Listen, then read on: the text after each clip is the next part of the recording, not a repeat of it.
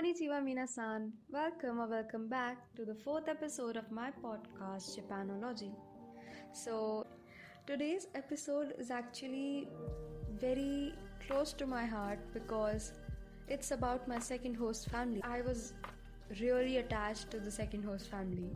But, anyways, so this podcast episode is bringing back like three months worth of memories, and that's a lot. So, after living with my first host family for about a month and a half, on September 28, 2019, I was supposed to meet my second host family and go stay with them from that day onwards. So, I had to go to school from my first host fam, and then I would never come back to that host house. And it just made me feel so overwhelmed, so like sad. The feeling I had was like you want to hold some moment and you want to just clutch to that moment and hold it for dear life. That was the feeling I was having. I didn't want to let go. I wanted to stay with my first host family because I was so attached to them. I didn't know at that time that I would get attached to my second host family too. For me, they were strangers as of now. But finally, in the evening, my first host mom and my second host mom came to meet me and just pick me up and take me to the second host family, like the second host house. I remember pretty well saying goodbye to my first host mom in front of the school cafeteria and her helping me into my second host mom's car. That was my last memory I had of my first host mom, and the ride back to the new house was so tense for me. My new host mom kept making conversation, but I had just blocked away the audios and sounds. I was just sitting there smiling to whatever she said, even though I did not know what she was talking about. I just did not feel like talking to her because I was missing my first host family so much.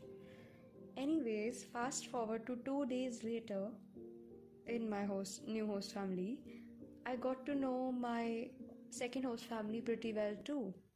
My second host family had a host dad, a host mom, and my host sister, Nene san, who was like a college senior I also had a brother, host brother, but he was in Kyoto studying in a university, so I never got to meet him. I instantly fell in love with my new host family because they were just so kind, so generous, and what made them special was that they took keen interest in whatever I like to do, what I like to eat, and they took interest in knowing about how my day went, what I did in school how my club went, and it made me feel very special with them. And there was this incident with my host mom that she might have checked my Instagram before meeting me in person, and she might have seen my picture with Totoro. And the day I came to my new host family, like I went to the new host house, I was very nervous, of course and she showed me her phone cover saying, You like Totoro and see this Totoro on my phone cover. And it just made me smile and it made me so happy that she was taking interest in things I like. Like, that's a big deal for me. Now, trust me, I wasn't expecting what I saw on the first day of meeting my new host family. Like, when I went to the house, I was just so surprised. I was taken aback at the house I was gonna stay in for the next three months. My host mom, she opened the door for me. I got out, and the next thing I see, I'm standing in front of a wooden house. Like it's completely a wooden house in a secluded forest area with just a roadway in the front. And there were like huge tall green trees all around me, surrounding me.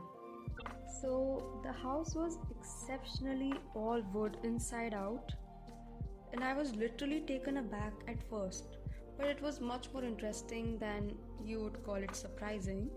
I also had so many first time experiences in Japan with my second host family. Now, let me share with you these experiences because they were a milestone in my life and I had fun doing those things with my second host family. So, the first was my first haircut or my first visit to the salon in Japan. So, it was a Japanese salon experience with my second host mom, and so the haircut I did was quite a drastic change to my usual haircut, and my hair was pretty long, it was up till my lower back when I got it cut in Japan, it came up to like my shoulder, above my shoulder. But, anyways, I was really not sure if that looked good on me. But my second host mom, she documented everything that the whole experience of me in the salon. She recorded it and clicked pictures of it, and she hyped me up so much after my haircut, saying that I looked cute I don't think I did, but she just said it out of courtesy and she was really, really positive about my haircut. She loved my haircut. My host mom and I, we bonded on another level. We bonded over sweets, we bonded over so many things over anime, over Totoro. So we shared this liking for sweets, and she and I got to talking and found out that we both love cheesecake. Like, we both can eat cheesecake at any hour in the day or any time and after that after that conversation about cheesecakes she made a point to bring me all sorts of cheesecakes every day on her way back from office to, to the home another first i had in japan with my second host family was celebrating my 17th birthday away from home so I celebrate my, celebrated my birthday with the Kamioka family. And a day prior to my birthday, my host mom took me to like the most posh and expensive place in Osaka. And it was a cheesecake factory kind of thing. It's really popular in Japan.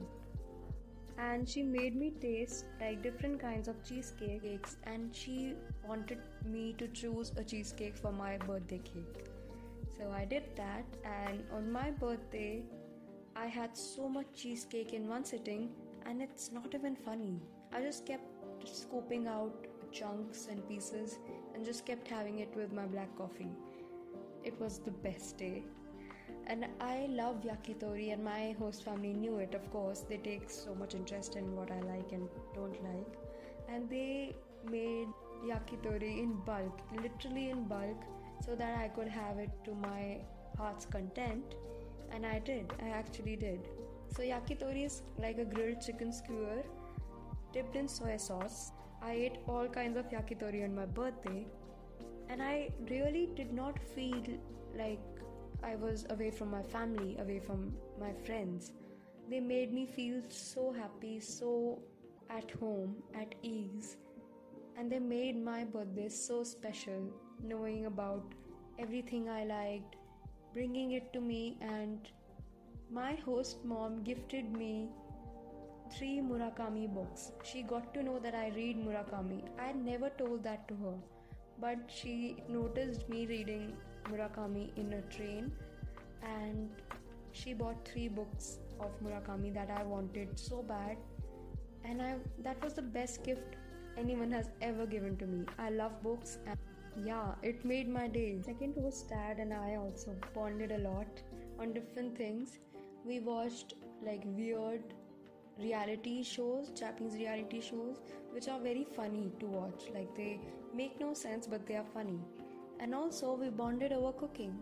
Now, I know I've told this to you that I hate cooking and I am not good at it, which is still true, but my second host dad took me to this charity event where they cook okonomiyaki for like junior or kindergarten school kids and like a function in the schools for that we both cooked okonomiyaki on the grill like the actual japanese grill and sold it For those of you who don't know, okonomiyaki is Osaka's most famous like dish.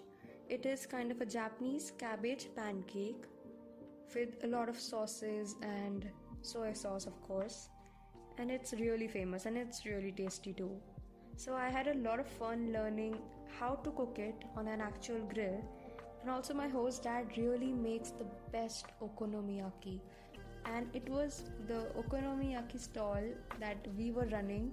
It was filled with people coming and ordering waiting for it for hours and hours. And it got sold out in the first 20 minutes only. Like how amazing is that? I'm so proud of my host dad and i am proud of myself too because i was able to cook okonomiyaki without burning myself or messing things up that's a big achievement on my part so, also, the area I lived in with my second host family was like in a forest, in between a forest. The nearest station was Kawachi Nagano, the station of my school, and it was a 15 minute walk from up till the station. Now, from my house till the station, there was only one bus that went and you could just take one bus. So another first ex- first time experience for me was riding in a japanese bus for the next 2 3 months till the school. I want to share this incident with you that happened to me at the bus stop. But before that i need to give you this backstory too. So let's start with the backstory. So from my second host house till my school there was this 10 minute ride till the station and then a 15 minute walk from the station up till the school, like where my school was situated, which was on a hill. And the bus again, just like the trains in Japan, the buses were also always on time, they were never late. And I was never late for my bus, except one day, just one day when it was raining really heavily, and I just thought that I did not have school that day. I don't know why I thought that. So I ran as fast as I could and reached the bus stop, but the bus left in front of my eyes, right in front of my eyes, and I stood there under my umbrella, like half drenched because it was pouring rain, and I just felt so sad that I missed the bus for the first time. Now, along with me every day there were these two kindergarten kids who boarded the bus with me. And their mom used to like drive them to the bus stop and then help them board the bus. And then she would leave usually. So every day we greeted each other and we got acquainted. And i got to know the kid's mom. And that day the day i was late she saw me and she was about to leave after leaving her children and it was so surreal in that moment that she asked me if she could take me in her car till the nearest bus station where the bus will stop and I could board the bus. I was so grateful to her that she was there at that time and offered help to me. So kind of her and she dropped me at the next bus stop and I was able to board the bus on time. Like not on time, I was of course late, but the second bus stop I was on time there. Now good memories and the most kind people I got like got acquainted to make me remember every moment in Japan even after these 2 years. But Japanese people they were so kind to me. And I don't think I had many bad memories in Japan, but only the good memories stayed. I've told you all the good memories. Getting late for the bus was a bad memory, but still, it got overpowered with the kind gesture of that woman who helped me reach the bus stop on time. So, yeah, I stayed with the Kamioka family for 2 months and 15 days, and my last day with them was very tough, the toughest I could imagine, because I loved all three of my host families and I was lucky to be a part of them. But I'm most attached to my second host family. I've said this before. On my last day, I could not say goodbye to my host dad because he was in office. But when it was time to say goodbye to my host mom, my second host mom, I just couldn't. It was so hard. We both hugged, and tears rolled down profusely from both our eyes. We were just literally crying there, and none of us was leaving each other. We were just hugging so tightly that both of us didn't want to leave. She didn't want to send me away, and I didn't want to go either.